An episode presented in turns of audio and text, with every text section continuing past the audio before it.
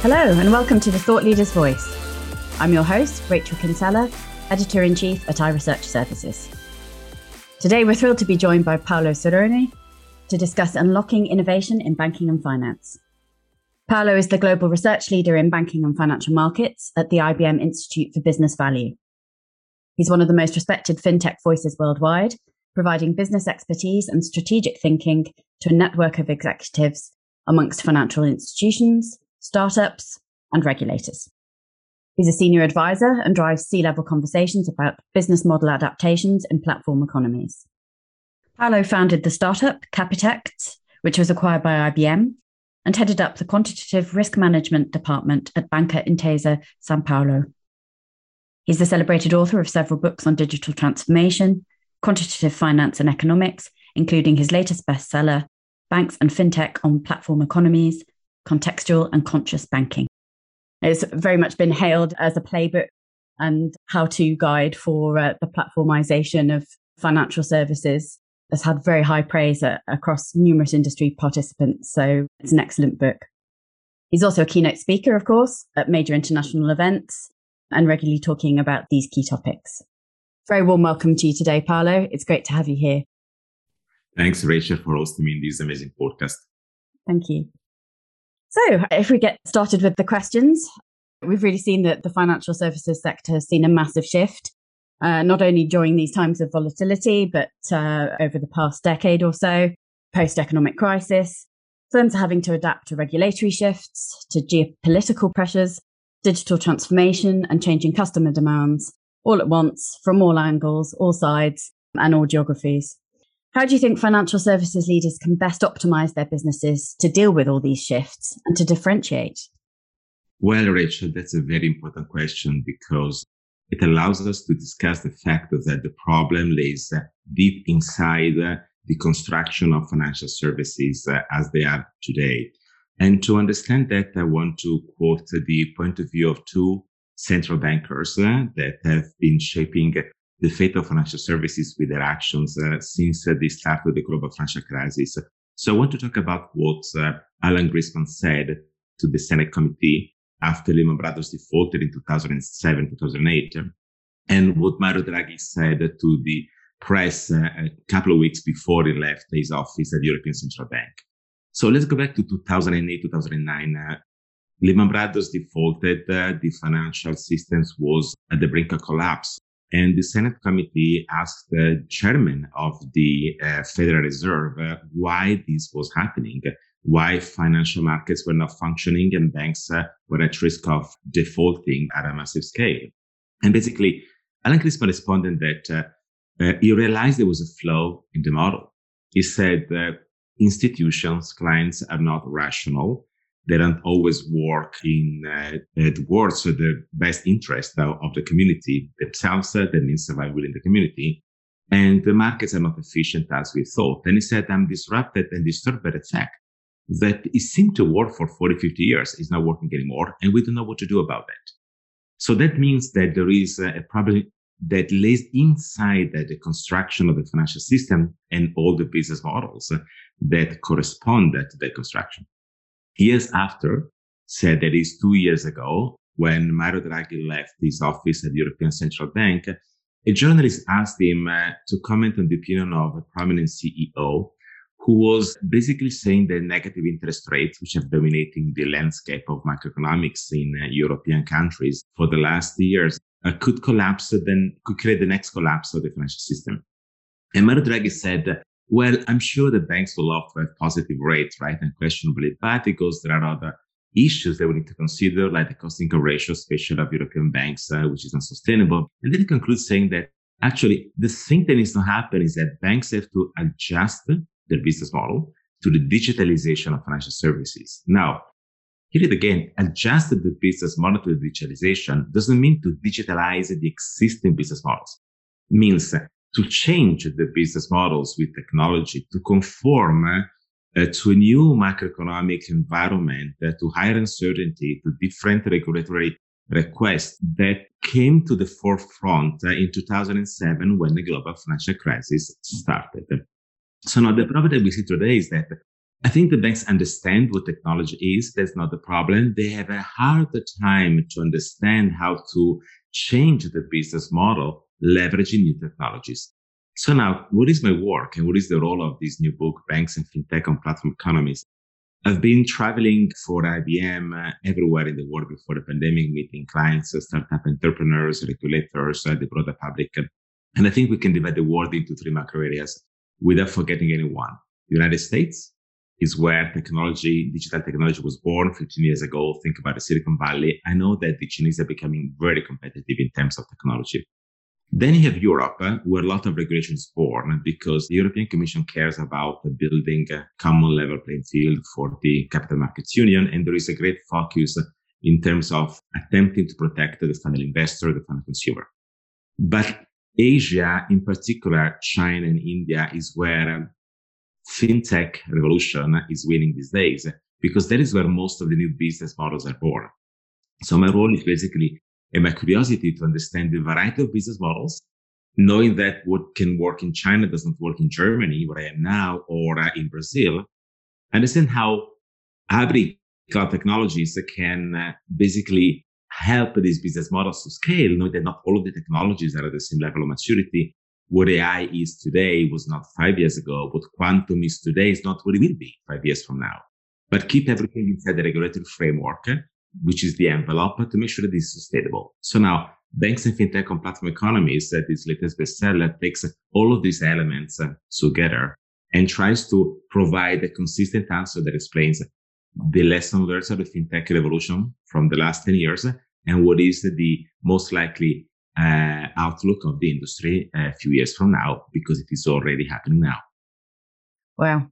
I mean, that's no mean feat, bringing all of those different elements together and uh, and looking at uh, what's scalable, what's future thinking around how these models can be developed and, and what the demands are going to be, and being able to translate that across different regions and uh, and the various different nuances that are in play there. How does it work? Well, you see, if you think about what happened on the internet, 15 years after the internet revolution started, it was clear that uh, platforms were the winners of the internet economy. LinkedIn is the platform for my professional life. I invite everybody to uh, reach out on LinkedIn. Facebook, if you also want to reach out there, is the platform for my personal life. Uh, Twitter used to be the platform for my Trump paranoia. WeChat is the platform of all platforms. Uh, Amazon is the platform where I sell books. But uh, what we don't see today is the platform for my financial life. Now, on digital, platforms will win as well. And those platforms will have to be capable of aggregating the full financial life of an individual uh, to an unprecedented level. Now, most of the fintech were focusing on using technology to unbundle financial services uh, that happened in the last 10 years. But now is the time where they all try to aggregate them back to rebundle them on the platform economy. That cannot happen without technology because platforms today are digital platforms. Now, the issue here is that platform businesses are not easy to run. No business is easy to run, but platform businesses are particularly complex. And it requires, in terms of working with banking, a set of changes uh, that uh, enforce uh, the opening of the organization. We can discuss a bit during the podcast about this concept. Forces uh, to blur the lines and not just within the institution to open organization, but also outside the institution, mixing a bit more banking and non-banking services and solution. But also learning that uh, technology cannot replace all human relationships. It can do for some banking services, but not for other banking services. Can happen with payments, might not happen that easily for wealth management. Therefore, the platform economy will succeed in financial services if uh, participants will be capable of uh, grading the utilization of technology partly to automatize um, and intermediate clients differently and partly to augment the capability of people to talk to people with better information, with more transparent approaches and for a lower cost, because that is essentially the problem, the commoditization of a lot of financial products, the reduction in margins, which benefits the consumers, but might also create complexities in terms of servicing consumers and clients. And that's where technology adds a lot of value. Wow. I mean, as you say, there's there's so many different elements to that, but it's not completely replacing that that human element, but it's getting the the key automized processes where applicable and having that relationship where it's appropriate. If everyone is trying to do the same thing in terms of um, financial services, how are they able to use these technologies and, and this approach to differentiate? Oh, it's all about the relationships because relationships are the new product. Um, that means a lot of financial products are becoming utilities and commodities. Payments are super important for data, but they are a commodity in terms of the generation of margins. Not everywhere in the world. In the US, uh, margins are higher than in Europe, but the trend is for the margin compression. The same happens with um, the credit function. So it's difficult to price that relationship with negative or low interest rates. Investment products are commoditized through passive investing, transparency regulations, so and so forth. The insurance, still a bit less, but it will happen there too.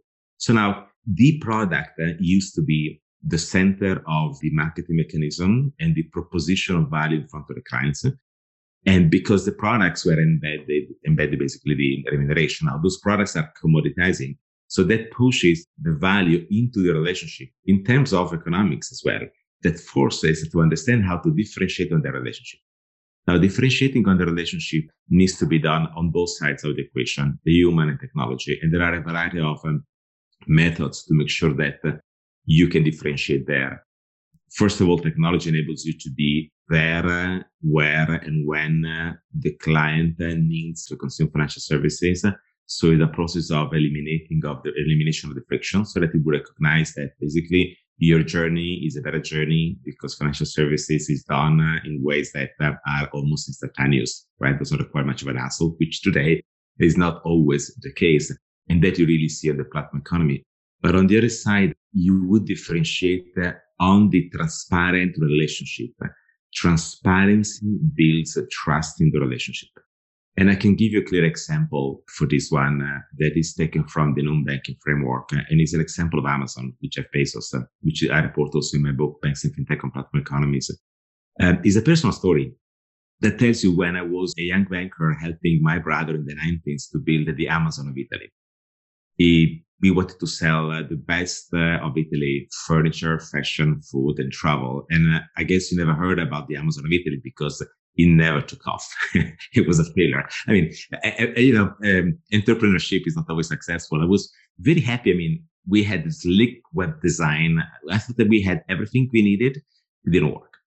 Now, many mistakes we made uh, and many lessons learned we gained, but one in particular, I realized when I heard that Jeff Bezos years after talking uh, on 60 Minutes, if I'm not mistaken, the journalist asked Jeff Bezos, what's Amazon?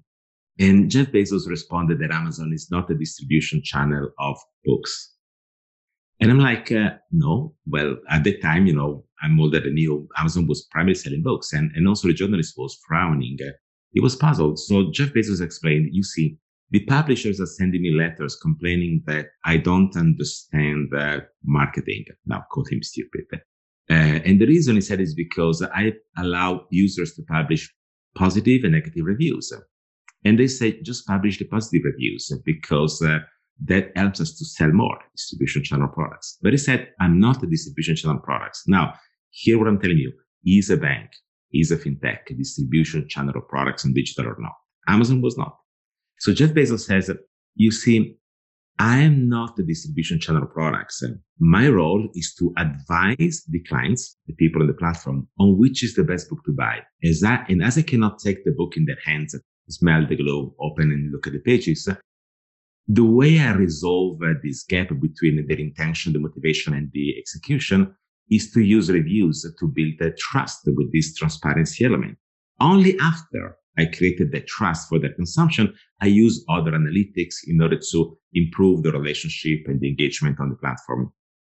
So that means that uh, transparency builds a differentiating value because it creates trust uh, that makes uh, the relationship stickiness. And that means that enabling clients uh, to be capable of consuming financial services more autonomously, also in a relationship when they are, if you like, empowered to understand more, builds the differentiating element, uh, which is called uh, trust. And only after data driven banking can basically take place and be optimized because you can start producing more and more uh, information and opportunities that benefit the client. But that trust element based on transparency is the one that differentiates uh, banks going forward on the platform economy. Wow. Yes. I think it's a really interesting example that you've shared, and uh, you just have to think of it through a different lens. And that, that's got me thinking whether fintechs and tech focused firms have more of an advantage over the traditional financial services because they're already set up with those sorts of models in mind. Would you say that's the case? Well, I don't think so. The advantage is in the middle because uh, I saw a lot of fintechs, neobanks uh, thinking of becoming marketplaces of products.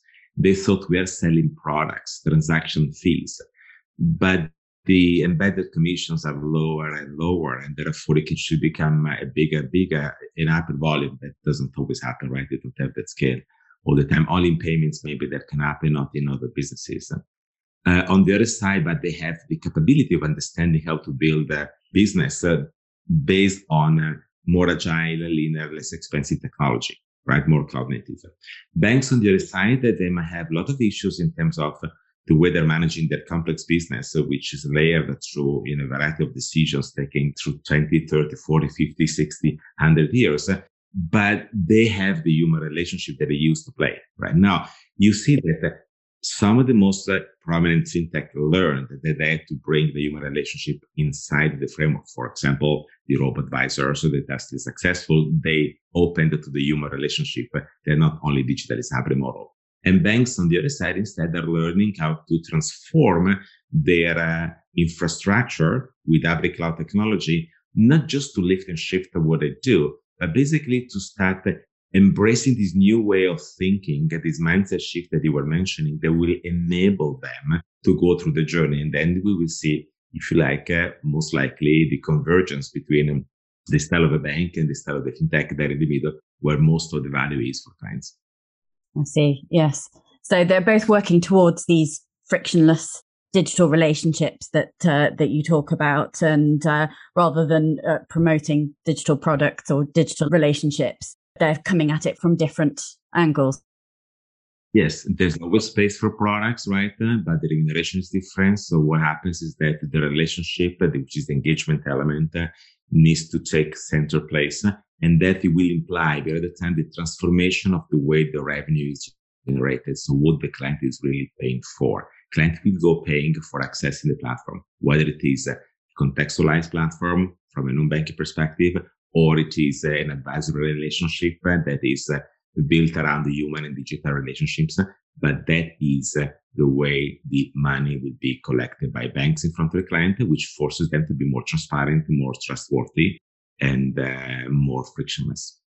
So it's that loop between relationship, transparency, trust, Yes, it doesn't happen in one day, but we clearly see, or I clearly see that it is happening now, uh, different intensities around the world according to the jurisdiction, the regulation, uh, the client adaptation to digital services, and so on and so forth. But that is the direction. Have you got some good examples of organizations that are doing this well? Well, in banks and fintech and platform economies, I built the bank innovation quadrant. Uh, that basically is a map that enables uh, the banks to go through these uncharted waters of digital transformation to generate real value. And I'm setting the transparency principles as the compass for them to understand how to box out from the existing uh, product distribution mindset and land into this outcome oriented digital human perspective uh, that enables them to see a remunerated relationship as the core element of uh, the financial services engagement model. Now, there are two strategies in this quadrant. Uh, one is called contextual banking platform strategy, and the one is called conscious banking platform strategy. Basically, it is uh, the need to eliminate the friction that makes banking contextualized. That means embedded into another industry journey. And that's one way of doing it, where the bank is there just to eliminate the friction. And there are banks that give you an example that are doing this. And then this other one, the conscious banking, uh, that starts from the fact that the need to demonstrate value that clients have to pay for accessing to the financial services platform forces banks to be transparent. They can better exert this new, direct, more transparent and uh, visible relationship. Now, there's some banks in particular uh, in Asia Pacific, but also in Latin America, which is an important deals. Uh, one of these is SBI Yono, State Bank of India. State Bank of India used to be a very traditional bank, 350 million customers. That is bigger than the US population And they realized a few years ago that uh, they needed to make a, a, leap forward into the digital future, right? So India has been investing a lot into the Indian stack, the, um, the digital identities, uh, the unified payment systems, and so on and so forth. And so SBI decided to build You Only Need One, which is a, a marketplace that very interesting is like a, like Amazon, more successful than Amazon for some products. But that is uh, based on a digital wallet that enables to start transforming the new relationships uh, into a digital payment mechanism with a client in onboarding. And there is uh, on the side a digital bank that helps them to position investment opportunities and insurance opportunities. So this is the example of a bank that created an ecosystem platform in order to onboard clients in a different way and mix and match the two words in a regulated market because India is a regulated market. On the other side, instead, where banks are not contextualizing, but banks are building conscious uh, relationships with the clients, where the clients know the clients know they are into this relationship. We can think about what happens in the wealth management space because wealth management owning planning is the new secret sauce, if you like, the new center of the inverted business model of banks. And the reason is because uh, if you need to build a personalized relationship uh, in a bank, you cannot do it with investment products, but you need to do it discussing the liabilities of people. That means their, their loans, uh, their mortgages, their debt, their human capital, you know, the education for the children. Now, the problem is that a lot of these things uh, are not remunerative uh, for the bank because of low interest rates. Uh, investment products still are, but they're commoditized. So combining them into the financial wellness discussion, which is a planning exercise that is centered on the wealth management discussion, brought down to the level of the affluent is basically the new business model. Now, if I ask you which is the biggest uh, Swiss bank, you might say it is UBS. Hmm. If I ask which is the second largest bank in Switzerland, you may say is Credit Suisse. Not rightly so. And the reason is because FTSE Russell that makes these stock indices took UBS and Credit Suisse out of the banking index two years ago, saying they're not banks anymore. They are the first an asset manager, the second, the diversified financial conglomerate. And the reason they said is because most of the revenue don't come from core banking, traditional businesses like credit, like this kind of stuff, payments, but come from the wealth management relationship. Now, that wealth management relationship, which is based on products that are getting more and more commoditized, is forcing banks like UBS to start offering to enter the US market, for example, portfolio management for zero commission. And then ask a client to enter into a paid relationship, right, which is a fee business, in order to basically continue the conversation to have a more thoughtful conversation. So that's a mix between digital orientation and human advisory method. So that's an indication of where the industry is going to. You can think about what uh, Morgan Stanley did uh, after the global financial crisis, shifting from an investment bank to uh, one of the largest wealth management institutions, and Goldman Sachs is attempting a more ambitious but similar route.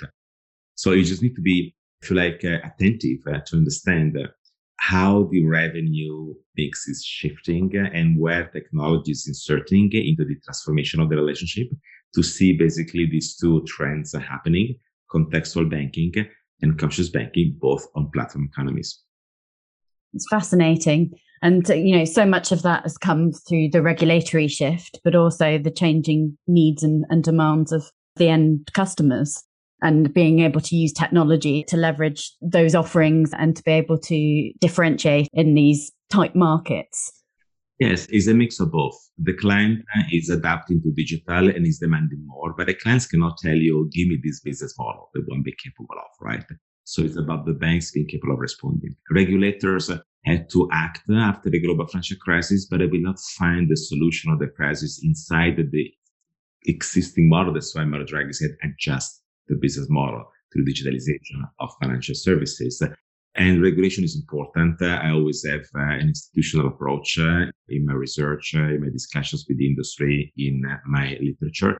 And also, I would say that everybody needs to do its part. So the regulators needs to change somehow what they ask.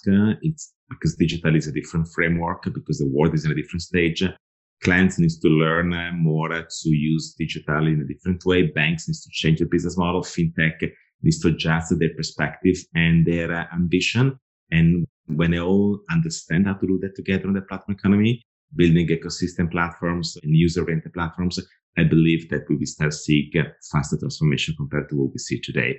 It does take time, but I believe it is happening. And are you seeing partnerships emerge through that process, the platformization of the industry?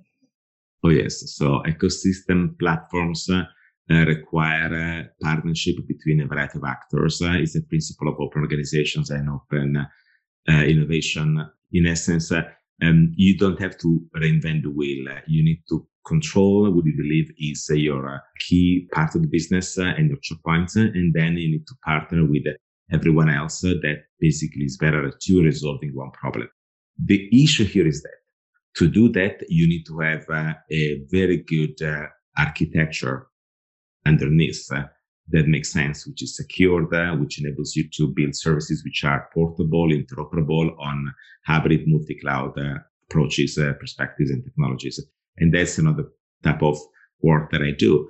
understanding how this technology needs to be configured to make sure that when you start building these ecosystem partner connections, they can go through a banking as a service or a banking as a platform in a way that uh, they are compliant, they're easy to integrate, they're transparent, right? They're secured and so on and so forth. So there is work to be done to set the foundations right from monolithic to flexible architectures. And that enables you to start moving and shifting towards the customer interface or the customer ecosystem, bringing the partners in in order to basically make a better job. But that is a, an essential precondition. Without, would not be really possible. That's a vitally important point. Uh, absolutely. And uh, would you have particular recommendations for how organizations can go about having those firm foundations and the right kind of architecture? For that, you need to wait a couple of months as I have a new research insight from IBM discussing exactly this topic. But if you like, uh, um, you need to work on four type of uh, practice and capabilities. Uh, first of all, embracing hybrid cloud technologies and architecture is about a mindset shift in the way you work. So that's the first element. Um, really, it's not just about agile per se. It's about you open the organization, you share the information, you interact with partners, uh, you think about uh, relationships instead of products and so forth. Second, that needs to be underpinned by a clear uh, cloud oriented security posture. Cloud um, security is always uh, a journey because you're never done, right? But you need to be there. And so you need to shift security to the left, uh, so to embed it in every development process so that the new thing you do in continuous innovation does not require you to reinvent the wheel again of security. So you really fit for that type of uh, um, necessity then uh, you need to access data differently within the institution and uh, outside the institution. This to be um, transparently filtered, uh, understood, uh, shareable, so on and so forth. And then the last but not least uh, is about artificial intelligence. So you need to do a couple of things. Automation is needed because you're working fast, you're working at scale, so you need to automatize things. And that was super important through the pandemic. Those banks that did not have enough automation had a problem because people could not access the premises basically right through the work. So it becomes uh, a, a, an essential problem, an issue, not just to try, but also to survive at some point, right? So you need to have it. Automation is important, reduces the cost, but also AI augments the relationship by providing new ways of looking at a problem, uh, building new insights. And so it's not in itself autonomous. It needs to be enveloped in self-regulation, but is essential in order to do a better business. And, and if you like, um, hybrid cloud and trusted data, artificial intelligence relationships, uh, and automation are the elements that make the foundations of my bank innovation quadrant, where you see emerge these uh, contextual banking and conscious banking platform strategy. So that's where I, I bring them all together. Excellent. It's really useful to be able to picture those pillars and, and to be able to categorize it in those terms. One thing that we haven't talked about at all is sustainability. And of course, you know, that feeds into evolving regulation. It feeds into uh, you know, evolving investor and, and customer demand, and it feeds into purpose and what and what's driving financial services organizations and indeed technology firms. Where does this fit into the platform economy approach, and uh, and how can you see these this approach and these sorts of technologies working together be a force for good? So ESG is about transparency, because otherwise it's greenwashing. And transparency can be delivered with three things. First of all, consciousness. The second one is uh, data sharing. And the third one is basically AI to understand and evaluate. So why is that? Well, first of all, uh, I place uh, ESG around uh, the creation of uh, an engagement platform with customers where the advisory relationship enables a conversation about uncertainty. ESG is about uncertainty. That means we can be certain that climate risk is there. Some might debate, but we don't know exactly how accelerated it is, uh, which are the consequences, and so forth, right? So we need to start learning uh, and discussing this problem, understanding that it's not easy to be resolved. It's not just buying one product that will resolve the problem. So it's a continuous effort. And that means being part of a, an ongoing uh, advice, not just that the advice we tell you the climate risk is there, but is a reasoning together, right? Is, is reminding ourselves about the long-term perspective, not just the short-term uh, economic incentives. Second, when you do that, uh, you need to start uh, differentiating among the companies uh, you want to invest to, for example, banks need to lend to that effectively are complying with uh, an ESG perspective. And I believe that the European perspective is kind of nice because it's about the double materiality. So just proving that uh, there is effectively an impact beyond the performance of the product on capital markets, the impact on uh, the social responsibility space or the environment, which is, if you like, the easier to think of, right? And the most discussed. Now, how do you know that that happens? You read it. So that means that those banks or fintech are capable of creating an ecosystem of clients, right, that are connected to a data platform, that are opening the data coffer to demonstrate that effectively they are ESG compliant. They might differentiate uh, in front of the clients. So I think that there is a space for fintech and banks to create these platform ecosystems where data enables them to differentiate. So clients on board that are asked to be more and more. So the platform, this ESG is creating this deeper connectivity data driven between non-banking industry and financial services that basically is uh, the center place for the motivation of ESG today. And then, of course, there is artificial intelligence because uh, there's so much data information, which is not um, data that is like quantitative, uh, that you need to make an interpretation of. Uh, that also you need AI in order to make sure that you start systematizing and then you bring back the insights which are needed. So that's the way I see the ESG evolution. Without data, there would be a problem, Houston, right? Because people will not be able to demonstrate effectively that they put the money and the effort where their mouth is. And we are releasing a wonderful uh, sustainability report from IBM in a few weeks, which is uh, the CEO study. So I invite everybody to wait and check the IBM pages to read it through. It's, uh, it's truly revealing. Uh, and uh, yes, that's what I think. Excellent. I think there's a big challenge there, but there's also an opportunity to use those pillars, create that real transparency, and then to be able to differentiate us. You see, again, if you're transparent in ESG, you can differentiate against the others because you build trust that that is not greenwashing. So it goes again, again, and again to the same principle. It's difficult to see as a differentiating element because it may contradict our usual way of thinking about marketing and selling. But that's exactly the problem that most corporations have to do. They need to move out of uh, the marketing perspective of the 80s, uh, right? And get into the responsible marketing perspective, which is about stakeholder capitalism and sharing, right? So more transparency to build more trust and to have real impact. But with that would be very, very complex. So those that can make it happen, they can learn about it. I believe that they will have a, a huge advantage against the others. Yeah. So as you say, that shift in mindset, that's going to be the key differentiator. If you can turn your thinking away from the old ways, which should be happening anyway. Nobody said it's easy, but it's needed. yeah, absolutely. it's a journey. And uh, as you say, these things take time, but there's a very real need there because otherwise organizations are, are going to fail.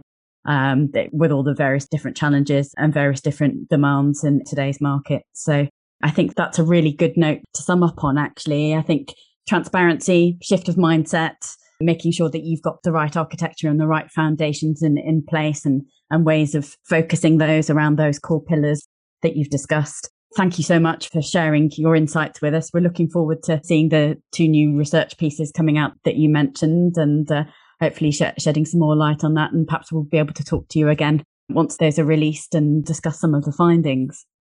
Absolutely. Thank you very much for hosting me today. It was a wonderful conversation, Rachel. Thank you. It's been a great conversation. Thank you very much indeed. I'm sure there's a lot that our audience can learn from what we've been discussing, and certainly quite a lot uh, that I'm going to take away in terms of how the markets are evolving and how organizations are needing to evolve in order to compete in the current marketplace. Thank you. Ciao. Ciao.